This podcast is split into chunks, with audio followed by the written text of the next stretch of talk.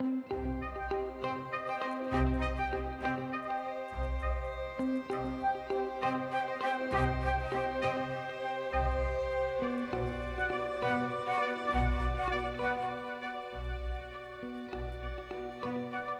spooky friends and fiends. Welcome back to another episode of The Spooktacular Now. I'm Kenzie, here with Nikki and Denise. It's no secret that we love all things weird, creepy, and unexplained, and boy, does this week's topic take the cake for all three of those categories. I've got to restrain myself from getting too excited and nerding out too much because finally the time has come to talk about one of my deepest and most long held obsessions. We're talking about the wonderfully weird phenomena that is number stations. Woo! All right. I don't think you guys are ready for this. I'm ready. I'm ready for my mind to be blown. I know I've like talked about it to you guys in the past before. Like, do either of you remember much about what I told you guys when I was like first getting into this stuff? Yeah. Yeah. We talked I mean we talked uh, about it on another episode a little bit, another podcast. Was that our Siren Head episode? Yeah. Yeah. That there are these recorded messages, usually a random set of numbers. People don't know where they're being broadcast from. Yeah, Kind of. essentially. There's Almost little bit- like spy, Yeah, like good- yeah, espionage type there's, stuff. There's a little bit more to it than Okay. that. Um, but yes, we will definitely get into all of that. But before we get started, quick shout out and thank you to our returning listeners. We just surpassed 500 downloads, Woohoo! which I know to some is not a lot at all, but to us three, we are very thankful for your support of the show.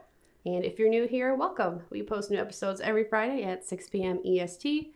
You can reach out to the show by sending us a message at spooktacularnowpodcast at gmail.com or give us a follow on Instagram at the Spooktacular Now, where we post relevant photos and info about each week's episode. And don't forget to rate our podcast. If you leave an awesome five star review, we will feature it in an upcoming episode. Now, tune those transceivers, put on your headphones, and maybe turn out the lights for this one. If you're feeling brave, let's talk about number stations. So, what exactly is that? A number or numbers station, as they're sometimes referred to, is defined as a shortwave radio station that broadcasts a series of sounds, music, and formatted numbers, typically on a schedule, and can be heard on the same frequencies, though rarely some stations will broadcast at random. Though their exact function is still a bit of a mystery, the leading theory is that they are used to broadcast secret messages to intelligence operatives in the field. Espionage seems to be the most prevalent factor in their usage, and it's thought that a spy would have some kind of key paired with the numbers from which they could decrypt the message and receive important information. This type of communication would be extremely useful as unidentified radio stations are difficult to track down. So, by unidentified, I'm referring to like, you know, when a station broadcasts something, they usually have like a call sign. right. Uh, and in most like commercial cases, it's going to be like four letters, like uh, WQRT or something like that. WSPD. Yeah, that one. um, and uh, FCC regulations. Uh, and the FCC is the Federal Communications Commission, I believe that's what it stands for. And they set like the rules and regulations for everything that goes on the air. And if you are broadcasting commercially for like music or news, you're required every so often to announce your name, your call sign on the air. So that's why, um, like DJs and radio hosts, they'll say it like every hour or so. I think it differs depending on how often you have to do it. Um, but that's the case for like commercial stations. So when you have their call sign, you can figure out where they're located from. Typically, they'll have the information attached to their uh, call sign somehow. So you could figure out where they're broadcasting from if you know their call sign. But if a random frequency is just putting out these number stations and there's nothing else associated with it, it's going to be really hard to track down the location of the uh, broadcast tower. So that's why it's like hard for people to figure out where these things are coming from. But you can kind of like triangulate the position based on like if you can hear it and then maybe a friend lives somewhere else and they can also hear it but if you've got another friend and they're further away and they can't hear it you know, Right. based on like how the signal travels. So that's kind of how, yeah, it's kind of how like people can guess uh, where it's coming from at least. because they the waves travel out like kind of in a straight line, right? Uh, yes. I so mean- is it like the further you are away and then you add in like the earth's curvature is that why the the signal Yeah, only and, goes so um, far Also, like weather affects the signal Okay. strength a lot too. And waves will be like, you know, they can bounce off the atmosphere and bounce back and land in another spot. But yeah, it, it depends on how well you'll be able to hear something. Another uh, useful thing about number stations is that you wouldn't have to change the broadcast necessarily. Um, you could reuse it, use the same recording or whatever you used before, but you just simply change the key that goes with it. Apparently, one time pads, as they're called, were popular forms of encryption keys that were used along with number stations. Uh, if anyone here is a fan of the popular FX series The Americans, Love that show. love that show. I've never You've never it. seen it? Oh, this would tie in so perfectly with this topic. If, yeah, it's so good. i need it's on my my long list of shows to catch up on Yeah, because like it's all about you know the Cold War and spies, and um, it kind of fits this whole theme of like number stations. Because Denise, you may recall that several times in the show, either Elizabeth or Philip can be seen listening to odd radio stations and jotting down the numbers that they hear, from which they then would like to decrypt decrypt secret messages. Um, so that's kind of how I envision the stations would be used by secret operatives. so it's like pretty simplistic but hard to track Yes. so are they still used today would you say Yes, not as much as they were, and, and I'll talk about that Okay. in a little bit. They reached like their height of usage during the Cold War years, because they're you know it's they're easy to make, uh, difficult to track down, and if you had the one time pad, if you were to somehow obtain that, it'd be really hard to like pair it with what you needed in order to decrypt the message because you wouldn't necessarily be knowing what to listen for. Um, Okay. so they were effective in that way. So a number of stations have been heard by the shortwave radio community since World War One. The broadcasted messages were originally made using Morse code, but with the broader development of speech synthesis machines in the 1950s, most of them now contain some spoken numbers or words, and as I said, they took off uh, during the Cold War. Have you ever heard a computer talk? This is creepy as hell. It's not bubbly and friendly like Jarvis.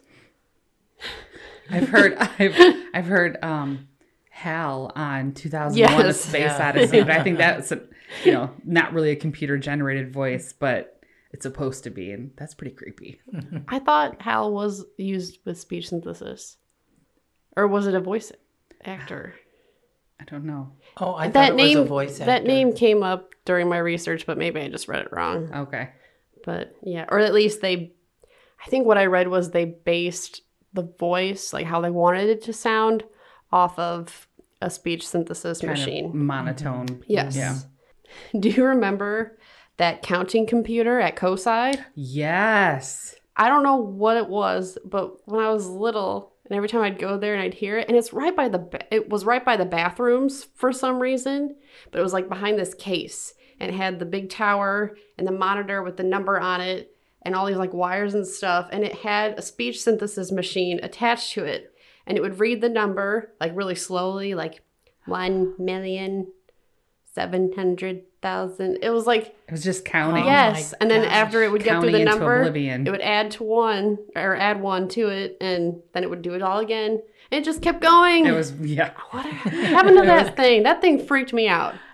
I don't know. We'll have to look into Papa that. Papa would probably know. Yeah, he Yeah. probably would know. I remember seeing the digital display, but I didn't know it had, you know, that you could hear it too. Yeah, It was just so counting it was loud. It was always so noisy Yeah. in that Yeah. museum. I remember so- going there like after hours with uh, Papa, and it never stopped. They didn't turn it off at oh, night. Oh, that would be creepy. it just at kept going, and it'd be For like years. dead quiet, and you'd still hear it, and it was so loud, and you're like, oh, I don't like that. I would love to know what the final number was before they shut it down. Oh. Yeah, they probably would have recorded that somewhere. Mm-hmm. I think it got pretty.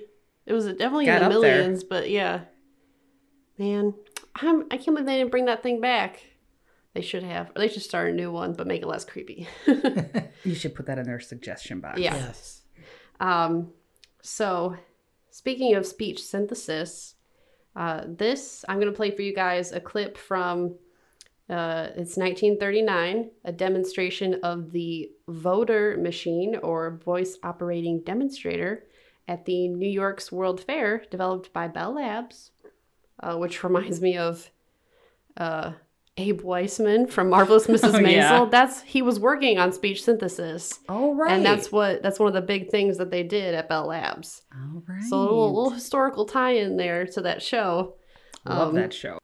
Yeah, so this machine, it very primitive sounding at least, but it definitely paved the way for future speech synthesizers. A machine like this, but more advanced, would have been used for some of the number stations that were created years later that included uh, speech to convey numbers or words in the broadcast. So I'm gonna play you a little clip of that uh, demonstration because it is kind of creepy sounding and kind of gives you a feel of what you're gonna hear or what to expect from the number stations that I'm gonna play in a little bit. So let's listen to this bad boy. The machine uses only two sounds produced electrically. One of these represents the breath. The other, the vibration of the vocal cords. There are no phonograph records or anything of that sort. Only electrical circuits, such as are used in telephone practice. Let's see how you put expression into a sentence. Say she saw me with no expression. She saw me. Ooh. Now say it in answer to these questions. Who saw you? She saw me. Whom did she see? She saw me. Did she see you or hear you? She saw me. Oh, love it. Isn't that cool? Yeah. It is cool. They had to train uh, these operators to use the machine because it's very difficult. But it, all it had were these two like pads for your hands with buttons for your fingers. Oh. but each there were like a bunch of different combinations with how you press them that would give it that would generate the sound to And, form like, a sentence and what change the intonation. inflection. Yeah. Okay. So she could do all of that with just limited numbers. So you had to learn how to do that, which was like really difficult and um, obviously not ideal for you know using this type of machine or what they would you know eventually use it for. But that was like the first, well, not first technically. It was like a advanced form of a similar machine that they made before it.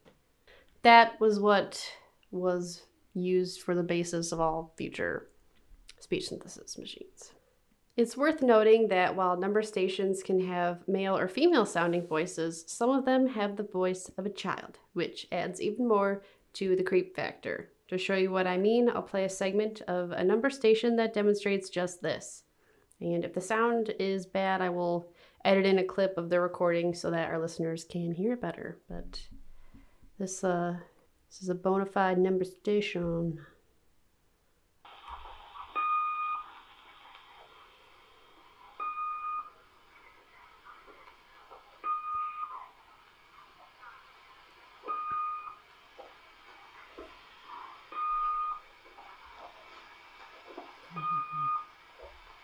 It's just the opening sequence. Oh. It's not the actual broadcast.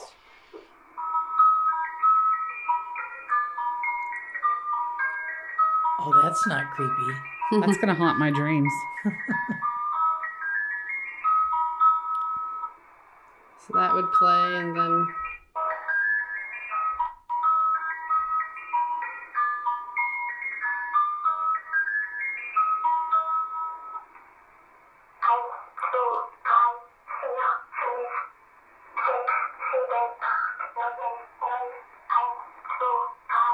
that German?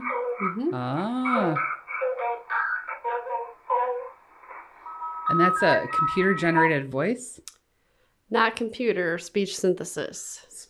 Of uh, I think a computer component at some point would be added, um, but it was just like an electronic machine.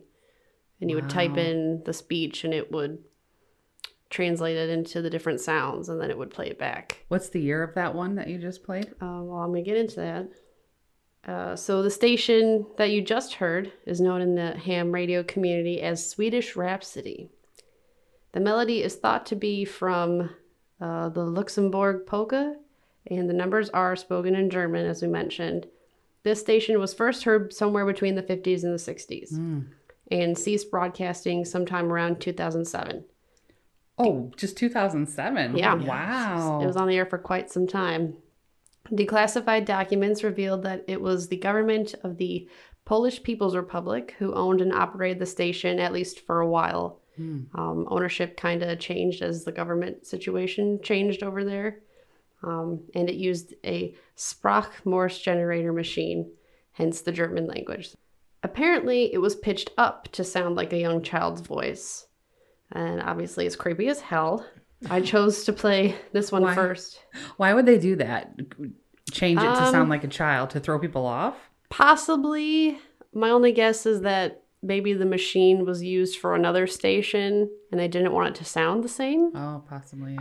I, I didn't come across the reason when I was researching the station itself. I mean, somebody, maybe somebody knows, but Mm.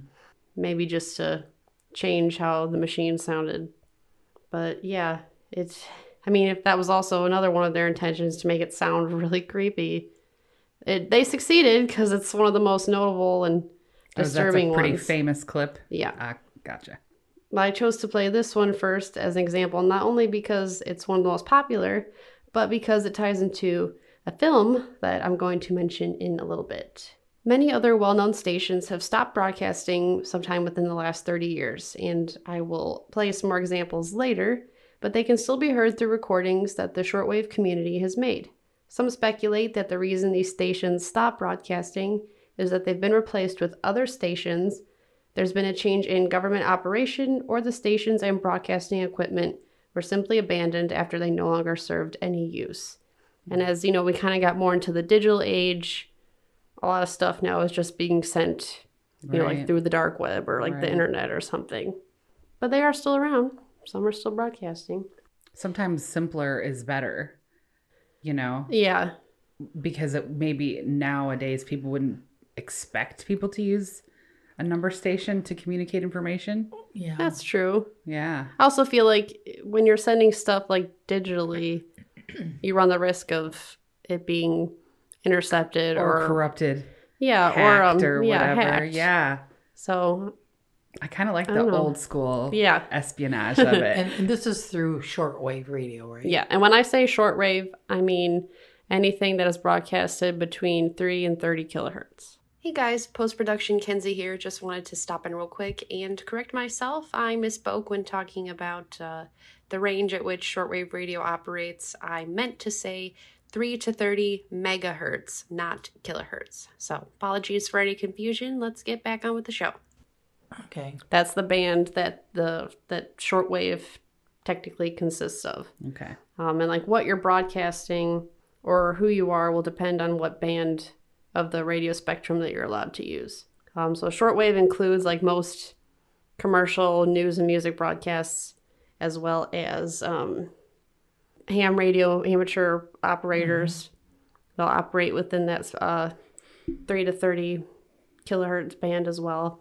Do you think people like have number stations to throw people off, kind of, or just like it's for fun? Yeah, I think that's a possible. Okay. But you technically you would be broadcasting illegally though. Yes, All right. Okay. and So a little bit of danger Yeah. added to the intrigue. right um and it's not that like people own the radio bands themselves or the frequencies technically but they pay like to reserve space for their stations and that the same goes for like uh, military organizations they can only operate on certain frequencies or if they want to broadcast they can only use like certain uh, parts of the shortwave band depending on what it is that they're broadcasting. Okay. Um, but yeah, it's it's a whole thing, and I barely scratched the surface, like explaining that because it's very complicated and I've forgotten so much since I first learned about this stuff. But yeah, Is it reigniting your passion? a little. Yeah. Just- yeah, I kind of forgot how fun it was listening for this stuff. Yeah. Um, but yeah. You might be wondering, uh, how in the heck does one come across this strange phenomena, especially one such as myself with no prior radio knowledge or interest? Well, it all started back in 2015. I was alone in my dark room late at night looking for something to watch. That And I- sounds so sad. Aw. All alone in the dark. Sad life. and I came across an interesting looking film titled Banshee Chapter. oh, I remember this. Yeah, I thought, sure, a creepy movie sounds like a good idea. So I put it on. Little did I know what an emotional roller coaster I was in for and how this film would come to shape my number station obsession. So, Banshee Chapter is a 2013 horror film directed by Blair Erickson and produced by Zachary Quinto. Yes, that Zachary Oh, Quinto. okay. The film conflates the theories and conspiracies surrounding number stations with the CIA's Project MK Ultra. It is also loosely based on the short science fiction story From Beyond by H.P. Lovecraft, not T.S. Eliot. H.P. Lovecraft. um, I won't go into the story much because it's it's pretty simple compared to the film, um, but there are a few like similar. There are a few similarities, so you know feel free to look it up on your own time. Um, but you can kind of get the gist of the, what the story was just by watching the movie. So for those that are unfamiliar, MK Ultra was a top secret CIA project that involved the use and development of psychedelics, the big one being LSD, and other drugs, as well as interrogation techniques to be used to weaken a subject's willpower and make them more susceptible to suggestion or confession. So that's part of why LSD was so big in the 60s. Mm. Um, they were using uh, unwitting subjects most of the time, Oh, right. That's right. and uh, yeah, a lot of a lot of bad stuff associated with this program. Um, the project began in the 50s and ended in 1973. Some of the documents regarding the project have been declassified, though we as mere citizens are unable ourselves to determine what, if any, supernatural means were used or discovered during the experiment the during the experiments. So the film, as I will explain, does take quite a few liberties there. Um, but like, think back to maybe it's season one or season two of Stranger Things when Eleven was learning about what happened to her mom, and they mentioned how she had like been unknowingly given uh, drugs that they were experimenting with. And that's why she ended up in like a nursing home, right? Or am I Yeah. thinking of a different movie? No, she well, she was like not brain dead, but she didn't have all her Like, faculties. She was like catatonic. yes. Yeah. But at least in Stranger Things, because of MK Ultra and the drugs that they gave Eleven's mom, that's why Eleven was born with these powers or whatever, mm-hmm. and all the other stuff. It's you know it's quite the sci-fi take, but it's similar to what MK Ultra was about. Mm-hmm. At least in the terms of you know giving drugs to people and seeing what the outcome would be. Illegally and without their permission. Yes. Yeah. I'll discuss a brief synopsis of the film, as I feel it's not really worth its own dedicated episode, but it is important to tie into how I got into the whole number station enthusiasm. The film opens with found footage playback from the point of view of a character named Rennie, filming his friend James, played by Michael McMillian, as he chronicles his writing on Project MK Ultra and the drug known as dimethyltryptamine 19 or DMT 19. James has somehow acquired a sample of the drug and consumes it on camera for his own research purposes. Soon after, he and Rennie begin hearing strange music and voices, such as the Swedish Rhapsody that I played for you earlier, cough cough, uh, coming from the radio, and a shadow figure appears outside the home. James runs outside to investigate, and Rennie follows him out sometime after. Blood is discovered upon the ground, and Rennie screams out in terror as he discovers James horrifically disfigured and his eyes blackened, indicating that the mysterious shadow entity has gained control. Now, this part was like definitely a jump scare and probably the only really scary part in the movie. But it was probably scarier than it needed to be as I was watching it in the dark with my phone screen two inches away from my eyeballs, Oh, you watched it on your phone. headphones in. So it's like, you know, right here up in my face. And, you know, I was expecting it. I'd never seen it before. And I, when I got to that part, you're just kind of like, ah! And then I like dropped my phone on my face. I like jerked upward. I was like, oh, I had to collect myself before finishing the, the rest of the movie. Uh, the rest of the film follows journalist Anne, played by Katia Winter, as she searches for her friend James, now presumed missing. Anne discovers what James is working on and that he had a contact with insider information about the experiments and the drugs they were using, like the DMT 19. Jumping ahead in the story, Anne meets a local eccentric writer by the name of Thomas Blackburn, played by Ted Levine. And for those of you who uh, cannot recall this gentleman, Oh, perhaps this will jog your memory. it puts the lotion on its skin, or else it gets the hose again. that was that guy, he's that in this movie. perfect. Thank you. And I, I think the way Ted plays this character, he was like so perfect for the role.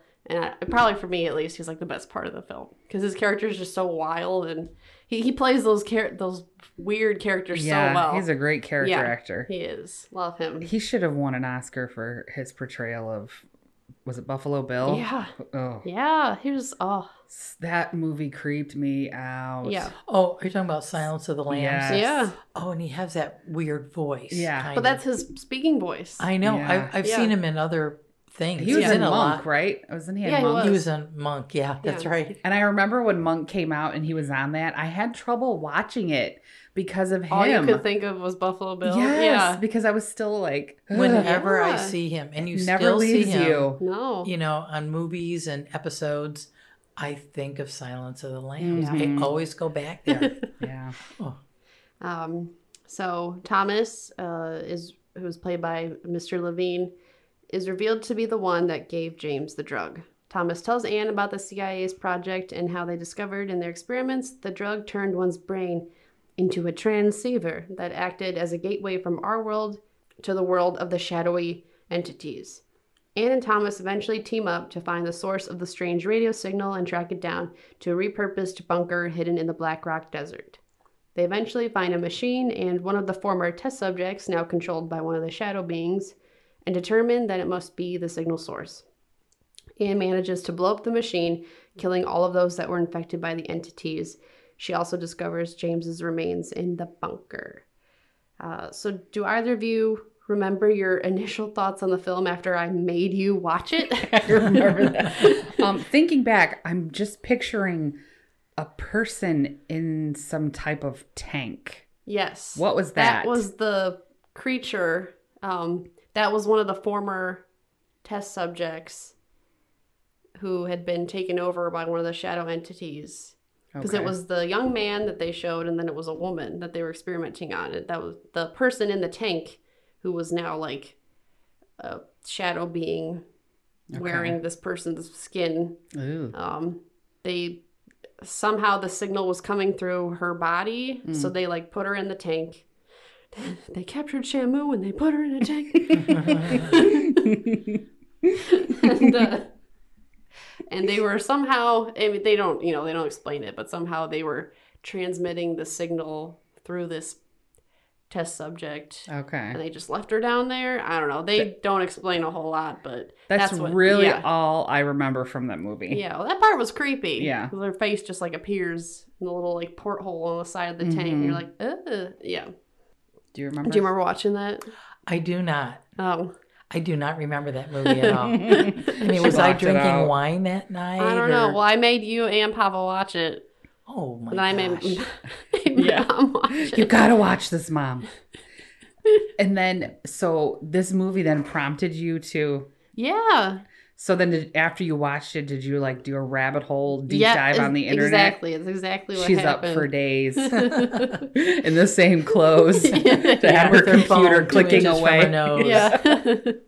um, so although the film received mostly lukewarm reviews, it does hold a 74% rating on Rotten Tomatoes, which is about what I would rate it as. I'd give it maybe three and a half out of five stars. It's not the most scary or well done horror film I've ever seen, but it does a great job of combining two weird and creepy real life things, and it's worth a watch if you're into that kind of, you know, creepy government conspiracy stuff.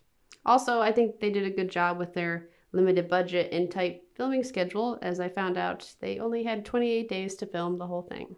Wow. Yeah, so kudos to them. Yeah, It was a nice- decent movie, nice not the one. best, but so yeah. Thanks, thanks to this film, uh, my deep dive into the world of government experiments and espionage began. I just had to know were number stations real, or were they made up for the sake of the story? Also, what the heck was MK Ultra? And perhaps the latter is worth another episode because there's a lot we could Mm. talk about. It's very, very Like strange. Conspiracy theory ish Yes. stuff. Yeah Sure. creepy, you know, government unexplained.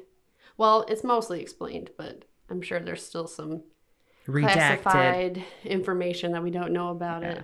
You know, that's where all the aliens come in. You picture where the government releases those documents, Yeah. but like the entire document is blacked out with black Yeah. words, except for a couple random Like words. the, The of, sky. yeah. Here you go, Yeah. declassified. exactly.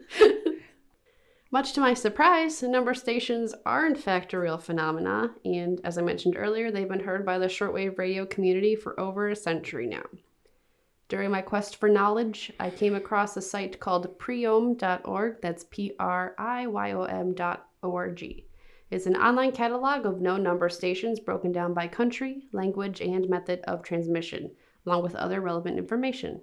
On the site, you can find recordings and schedules of the various stations, as well as news related to the amateur radio community and the more popular stations that they follow. This site is run by an international community of radio enthusiasts who take time to keep the site up to date. So, how would one go about listening to these stations themselves? Well, if you have access to a radio and know when and where, where meaning the frequency to listen, you can hear these broadcasts for yourself in the wild. Some stations broadcast from the opposite side of the world, and the signal may not reach you thanks to the Earth being a sphere as well as weather and atmospheric conditions, which will affect the signal's propagation. If you want to listen for specific stations or simply check out what else the world is broadcasting, finding a public access uh, web SDR is a good bet. An SDR, or software defined radio, is a digital device with an antenna attached that can receive radio signals. To tune it to the frequency you want, there's a web based software that you can use that, in most cases, will allow you to bookmark frequently visited stations and even record and download what you hear. And the one that I came across during all of this is operated out of the Netherlands from the radio club of the University of Twente, T W E N T E. I'm sorry if I mispronounced that, um, but it's actually pretty easy to use. Figure out, you just pull it up, and it's got the whole spectrum of what the uh, radio can receive, and you can just like click and drag to whatever frequency you want, Oh, and you just listen, and you can hit record if you hear something cool, and I like it. yeah, Yeah, I'm gonna try it. I like listening to stars like that, like pulsars and quasars. I Oh. know. They give off really cool sounds too. yeah. Creepy. I know if Dad were here, he's got it on his phone. Yeah, we could have an episode about strange space sounds too. Ooh, yes. I think we definitely should. Once I figured out how the Priyom schedule worked and heard an active number station for the first time, I was hooked. And I remember fondly spending much of my time in between classes at the library at school, hunkered away in a cubby, not studying, but rather listening to the radio for creepy signals and talking in the SDR chat box to other nerds like me. So there's like a whole big fandom of Oh yeah. stations. Oh yeah. Wow. I mean, if you're, I mean, if you're into the amateur radio, you probably heard about it at some point or another. Um, it's just kind of like this thing that happens. People talk about, you know, they're like, "Oh, this one's playing," or, and honestly, like, like uh, ham radio people, they're like pretty nice. Like, it's a nice community. When I was first starting into this, I didn't know anything about like what this type of signal is or what over the horizon radar is and what it sounds like. And so i was like pretty overwhelmed when it came to like first doing this stuff on my own. Um, but you just say like hey uh, i'm listening to this frequency. Does anybody know what this is? And nine times out of ten you're going to find someone in like two seconds who's like oh yeah that's this thing or I always found people like willing to answer my questions and help me out, which was really cool. Oh, just a bunch of nerds. Once in a while, you still see on someone's uh, license Yeah, plate. Yeah. They'll have their call Their sign. Yeah, Call you can get your your uh, vanity plate to be your call sign. Oh, dude. Or if you ever see those trucks driving around with like the big antennas, Mm-hmm. um, a lot of people like to listen to it that way because the car is you know metal and it's a good Mm. conductor for radio signals. you need to do that. I mean, what what do they talk about? Whatever. Just I mean, you just you know you can only operate within certain bands of the shortwave spectrum that's reserved for amateur radio users. Mm-hmm. Um, but you can talk to people all over the world Yeah. too, can't you? Yeah, and you just when you get on, you just say like you know CQ meaning calling all stations. Uh, this is you know you you would you could say like your first name. You know, don't put like too much personal information out there, but Yeah. every like ten minutes or so, you have to say your call name if you're actively broadcasting or reaching out to other mm-hmm. people. You know, just wait and see if somebody responds, and you just chat with them. Fun. Yeah, And you know, I think I mentioned this once before. I read once where if there was ever a disaster where communications were down, it would be the ham radio operators that would Yeah. Communication and yeah. and A big part world. of right. uh, amateur radio is being available for like emergency broadcasting. yeah. because a lot of times they'll have you know like a if they're part of their local like amateur radio relay league which is a big organization that kind of oversees like the assigning of call numbers and if you take your test you go through them a lot of times they'll like place their own uh, transceivers and antennas like on top of high buildings or in a lot of cases hospitals um, you know that need emergency communication and they'll get on and they can relay stuff that way which is pretty important It is. yeah Like on uh, like post-apocalyptic movies, there's always somebody broadcasting on a radio signal trying to Yeah. tell people where the safe place is. Yeah, or- that's yeah. right. Yeah, yeah. Yeah, because I mean, as long as you have power, you know, radio waves are everywhere. And you, you know, that form of communication is never really going to go down, especially with analog devices Yeah. that aren't tied to like, Well, you'd probably want to have a generator then. yeah. you know, well, yeah, sure you you still can need a power source. Solar solar panels. Yeah. You'd want to be like prepared for. Yeah. There'd be definitely ways of doing it with minimal power and equipment hmm if you really needed to. So that's that's another cool thing about radio. Then that reminds me of like doomsday planners who have those mm. underground bunkers and yeah. off the grid. Yeah. yeah. Like you, you know, like on Zillow, you'll see people selling those old missile silos out in the Yes. desert. Oh my god, I want you one so know, people are buying those up to like Yeah. survive the end Yeah. times. I want to tour one of those. That would be so cool. Sometimes they go for like pretty reasonable. Yeah? You can get them for like as much. Well, I mean, houses now are crazy, but like pretty reasonably priced. You Yeah. get the lot that it comes with, and the Big spa- um, patch of desert, probably. yeah the missile launch chamber. Yep. And then the whatever and complex was built underneath to house uh, the people working there. and then from the surface, it's just like some random door. Yeah, Yeah. And then there's- there's probably, like, steps down into a a, big concrete or metal thing Mm-hmm. Right. in the ground somewhere nearby that's probably overgrown, so you wouldn't notice it right away. So yeah. cool. Well, back in the 50s the Walking and Dead would never find you. Back in the 50s and 60s, we had bomb shelters. Yeah. Yes. Same- they, they can yeah. be all over and you don't know. right. Mm-hmm. Same. Yeah. Just abandoned. Uh, I think those are going to become popular again. yeah, probably. Yeah. Just have this feeling. Uh, if you want to listen on an SDR through your own receiver, you don't need a license to use it. However, if you do want to get on the air and talk to others via shortwave, you will need to obtain a ham license. Thanks to Banshee Chapter and my number station obsession, I can say with lukewarm pride that I, Kenzie, am an officially licensed ham radio technician. Yay. I had to take two nine hour classes and everything. I was like one of the two like youngest people there. It was all a bunch of like old guys. Aw. And then it was like me, and then there was like a teenage kid and his brother. And we are just like sitting there listening. And I think I fell asleep at one point. But we had to take these long, long classes in order to take the test. Yeah. About And, like the uh, rules and like laws and things. Yeah, but they also went over like what's electricity? What are kilohertz? What is wattage? What is blah blah blah blah? And like all this other technical stuff that just like right Yeah. over my head. Um, Do you have call letters? me? Yeah. A call sign? Yeah. Yeah. Well, get I passed that test by the skin of my teeth. By one point. What are the What are your letters? I can't say it because it's got my address Oh. attached to it. But That's you only-. That's the only bad thing because once you like register and get your call sign, it's on the Amateur Radio Relay League's database. And you can look it up on their website. But yeah, so unfortunately I can't tell it to you. Just take my word for it. It's pretty cool.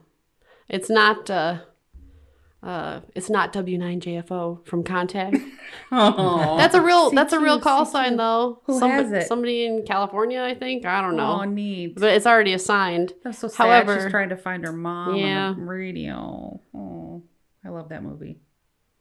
The only way, if I really, you can uh, apply to get like vanity call signs, which are, um, they're not six digits, they're five. And if there's like a specific one that you want, you can like put in a request to get that one as soon as it's available. But in most cases, that would mean that the person who currently has it has to die in order for it to be available for you to Oh, use. like to be recycled. Yeah. So, uh, yeah, that would be a cool one to have, but somebody else already got it, hmm. unfortunately. Anyways, as I mentioned earlier, many number stations that were once on air for a long time have since ceased broadcasting. Luckily, we can still listen to and study them, thanks largely in part to the CONET project, that's C O N E T. Recorded and produced by Akin Fernandez, the founder of Irdial Discs record label.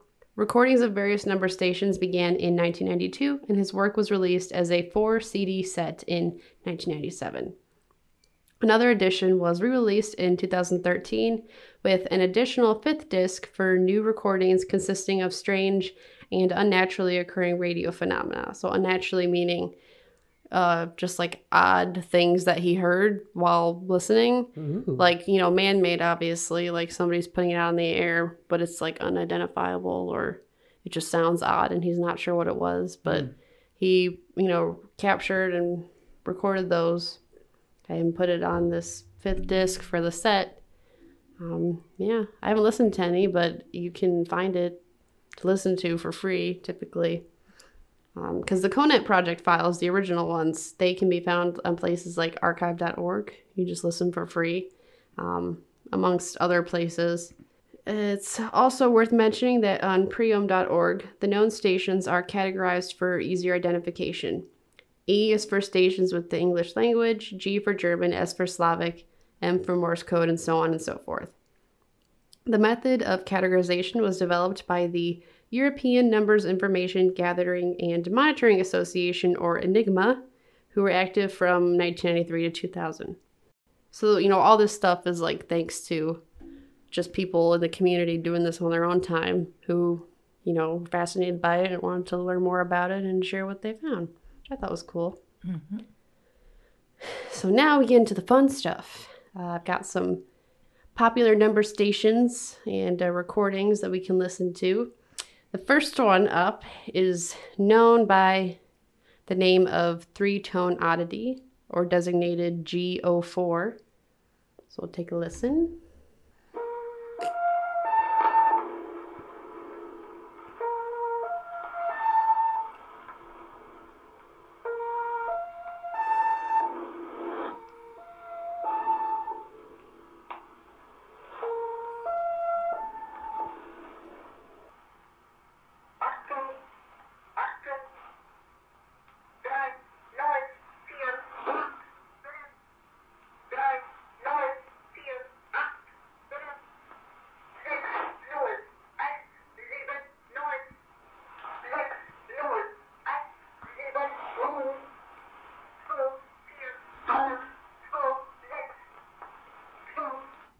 So that one, like Swedish Rhapsody, is also in German, and the first two words at the beginning were Achtung, which means attention. Yeah. Yeah, that one's also really creepy. I don't know what it is about the German sounding ones. German just makes everything sound strange. Uh, the next one is the Lincolnshire Poacher, designated E03, and it first broadcasted from Bletchley Park in the 1970s, but ceased broadcasting in 2008. Um, and Bletchley Park is, I think it still is, if it's not anymore, but um, that was where they uh, broke the Enigma code in the 40s. Right. Um, MI6 did a lot of uh, covert operations and research there. Uh, MI6 being the United Kingdom's military intelligence sixth division or whatever. That's like their highest level of top secret classification. So apparently, somehow, they were able to determine that this station did in fact come from there, and then I think it it was changed over to another. It was broadcasting out of some uh, English air base in Cyprus, I guess. That was like its last known location, um, but then it stopped in 2008. But we'll take a listen to that. This one's kind of fun.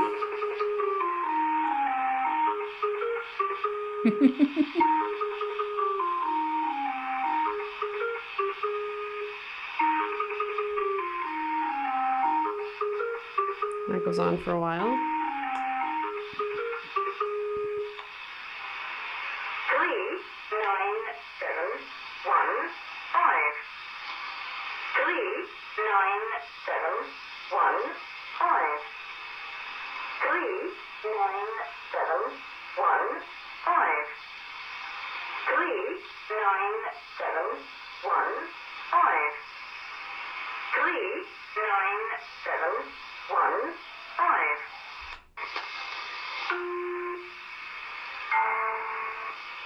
Six, six, four, seven, five.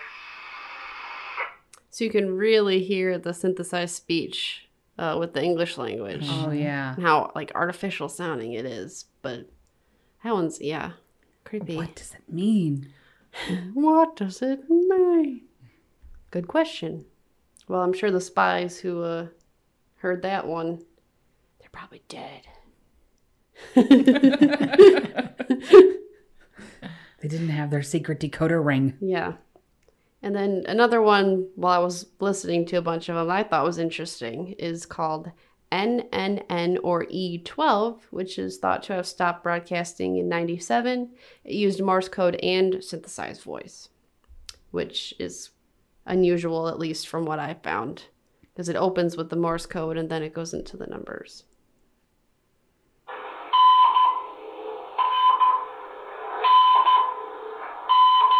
That's the Morse code for the letter N. Okay.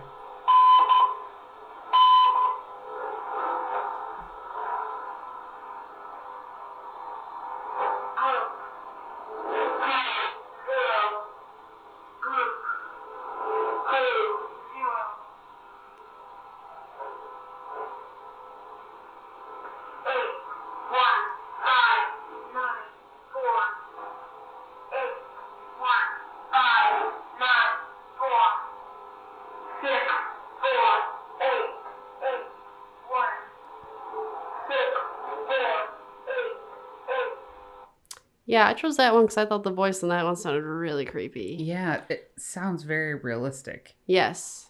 Now, question. Hmm. Why would they use synthesized voice instead of just having someone record the message? Um, I'm not sure the exact reason. I know some of them did use live voices. Okay. Um, but in most cases, it was synthesized.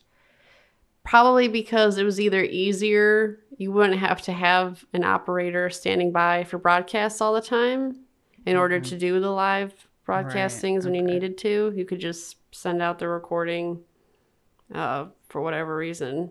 Um, or maybe, you know, if it was like an obviously generated voice, it's not one that could be potentially like tracked back to somebody. Mhm. If you had like a Like voice distinct, recognition yeah, if you had like a distinct speaking voice. Mm-hmm. I mean, I don't know. I guess they're just being like super extra careful Mm-hmm. in terms of, you know, top secret information. But I'm honestly not sure. That's a good question. But those are just my theories. Okay. Yeah. Thanks, man. Uh, now this next one, it's not really a number station. It's technically a Russian military channel marker, uh, but it's still a popular station among ham enthusiasts. It broadcasts a repeating drone or buzz tone every couple of seconds, and it can be heard at 4,625 kilohertz. And this one is called UVB 76 or the buzzer as people have come to call it. Um, but it's just a fun one. It's just super weird and it goes on 24 7, Wow. 365 days a year. Random.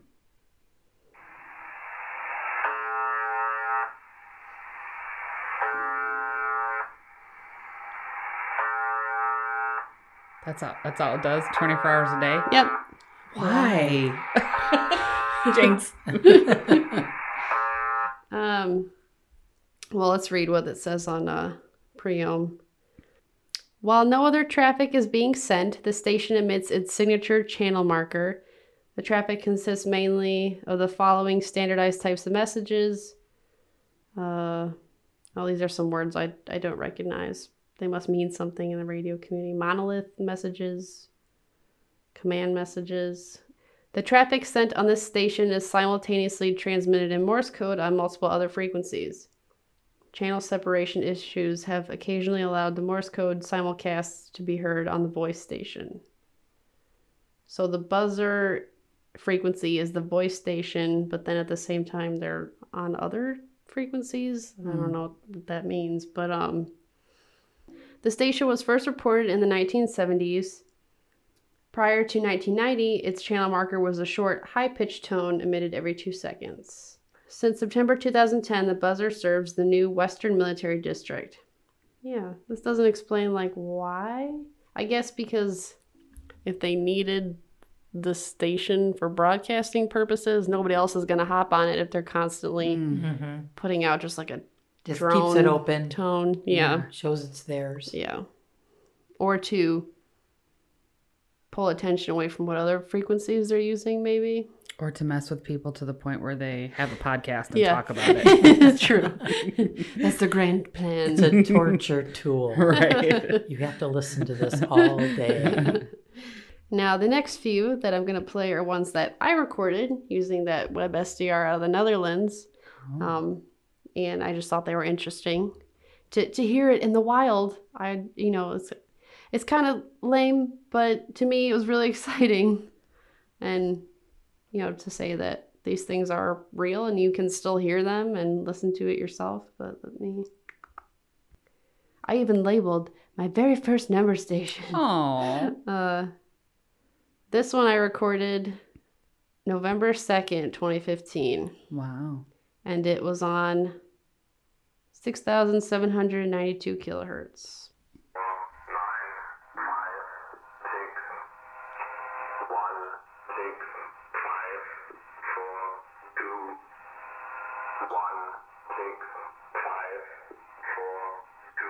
Wow. How did you find it? Uh, using the schedule on that website I mentioned, Priyom. Mm, oh yeah. Um, once I figured out like the time zone difference, then I could figure out like, oh, this one's gonna be on at this time, and I can listen to it if I just tune to that frequency. And yeah, so I don't remember what that designation was for that station, but uh, you can imagine little me sitting in the library, you know. like geeking out. Were you at the school how- library? Yeah, Oh, main campus. yeah. just be sitting there like you know other people are there like doing their work and I'm just like oh Did you, like, stand up and shout, "Eureka!" No, no. I still observed uh, library rules, but um, yeah, I was so excited, and I I invested many an hour listening to this thing just to find number stations, even if it was ones that I'd heard before. Do you have a favorite? Oh, that's a good question. Um, I mean, probably Swedish Rhapsody, just because you know it was the first one I heard, and it's to me it's the Got a soft creepiest spot for it. out of all of them. Yeah, the kid, Yeah, the child voice. yeah. it's a little yeah. It, this all reminds me of you remember that show Lost? Did you ever watch Lost? I don't remember it very well. I remember watching it like the first couple of seasons, but There's like this psychological experiment they're doing with these people, and then in one of the seasons, there's this guy who's down in this bunker, and oh, I remember that. and every so so much time goes by, there's these numbers that he has to like put into the thing. yeah, Do you remember that? vaguely, vaguely, I remember It's that. almost like he's broadcasting a number station, Yeah. but really, and and in his mind, he thinks if he doesn't do this, something bad's going to happen. yeah, yeah, but really, nothing does. yeah. Wow. Yeah. Uh, this is another one. The only thing that I put on this one was Russian, and this was on uh, 9200 kilohertz. So let's take a listen.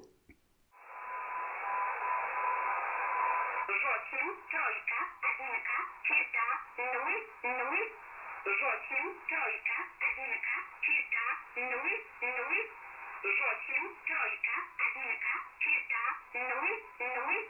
Жочим, тройка, одинка, черта, нуль, нуль.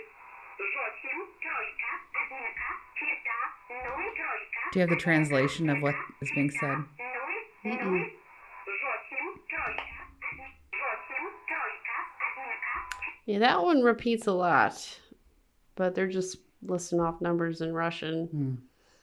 Uh, this one, oh, this next one, it's not a number station, but you know, we were talking earlier about weird things that you can hear on the radio. Mhm. Um, you can hear like automated, like assembly line machinery.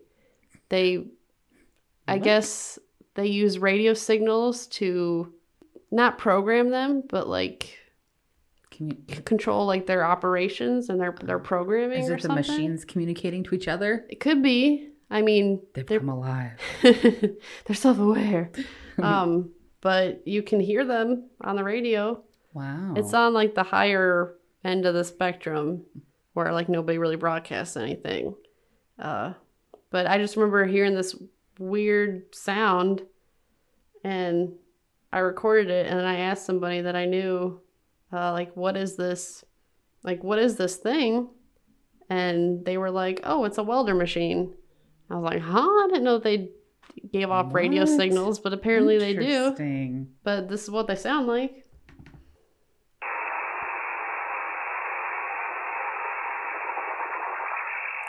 Oh, I love it. Yeah.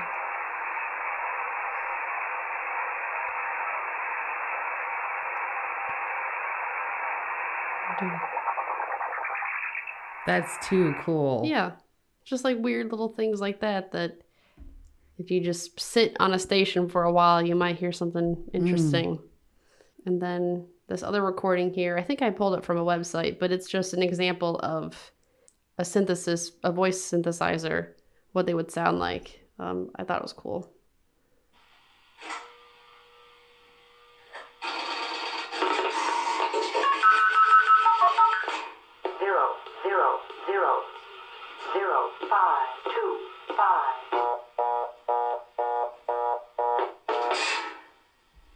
So that was like hearing how the machine Works. uh, move parts would move, and then Oh, you input the the number, dials it up, and then the voice comes out the speaker. So so weird to me. I, like why? Isn't there like a spy museum somewhere? Yeah, there's one in DC. I bet they've got a bunch of this old stuff. yeah, I bet they do. Ooh, we gotta go. I've been wanting to go back there. Yeah, me too. I love that Let's place. do it. Yes. But yeah, so those are some recordings I thought I'd share. So let's say I wanted to have a number station. what would I need to do? Um, well, you would need a way of broadcasting something. So you would need a transceiver. That's most radios. Well, like the radio in your car or on your phone is just a receiver. Mhm. It can receive the signals, but you're not transmitting anything right, out. Right. Um, so a transceiver's also got a transmitter in it. Ooh. Fancy, yes. Okay, let Um, me make a list. yeah, so What else you would would I need, need? um your recording. It could be anything. If you want to put little blips of music in there to spice it up, and uh, your stream of numbers, and you would need a key to go with um, the numbers that you were broadcasting. A way for somebody who's listening to decrypt it. You know, that would have to be given to them, though. Something that only they would know how to Or I decrypt. wouldn't release anything. I wouldn't. There'd be no like cipher. Oh, you're just It would just be to drive people people crazy. yeah. yeah. Um, and then you find a frequency, maybe one that's not used much, or you know, like a a radio station's not operating on it. Yeah. It's just like a random frequency Mhm. that's got mostly static. hmm Um, and yeah, I mean, if you really wanted to mess with people, you would just broadcast at random, so they would spend all their time looking for it Oh right. and never knowing when they would come across it. Yeah. I like it. As I mentioned earlier, the station Swedish Rhapsody is used as the primary part of the mysterious signal that Anne and the others hear after consuming the chemical DMT 19 in Banshee chapter. The station is also combined with parts from others to make the whole signal that you hear in the film. Um, it just takes like bits and pieces from other ones, but the primary soundbite that they use is from Swedish Rhapsody. Another 2013 film starring John Cusack and Malin Akerman called The Number Station takes place in a secure bunker in England where Cusack portrays a CIA agent acting as an overseer for the station and Akerman as the voice behind the intelligence broadcast. So I never heard of this. yeah, um it's less sci-fi and more like spy action thriller. I tried to watch it, but as far as like spy movies go, it was pretty boring. Okay. Um, but and like really the like the number station itself is kind of like a small part of the film because they're like in the bunker and they've got a broadcast and then like somebody tries to break in and they gotta like escape and everything and it's like I don't know, Mm. it's just kind of silly. Okay. But um, I mean, you know, another film that like portrays this crazy phenomena. Uh, number stations and Project MK Ultra are also important themes in two of the Call of Duty games, uh, Black Ops and Black Ops Cold War, where two of the characters were subjected to the MK Ultra program.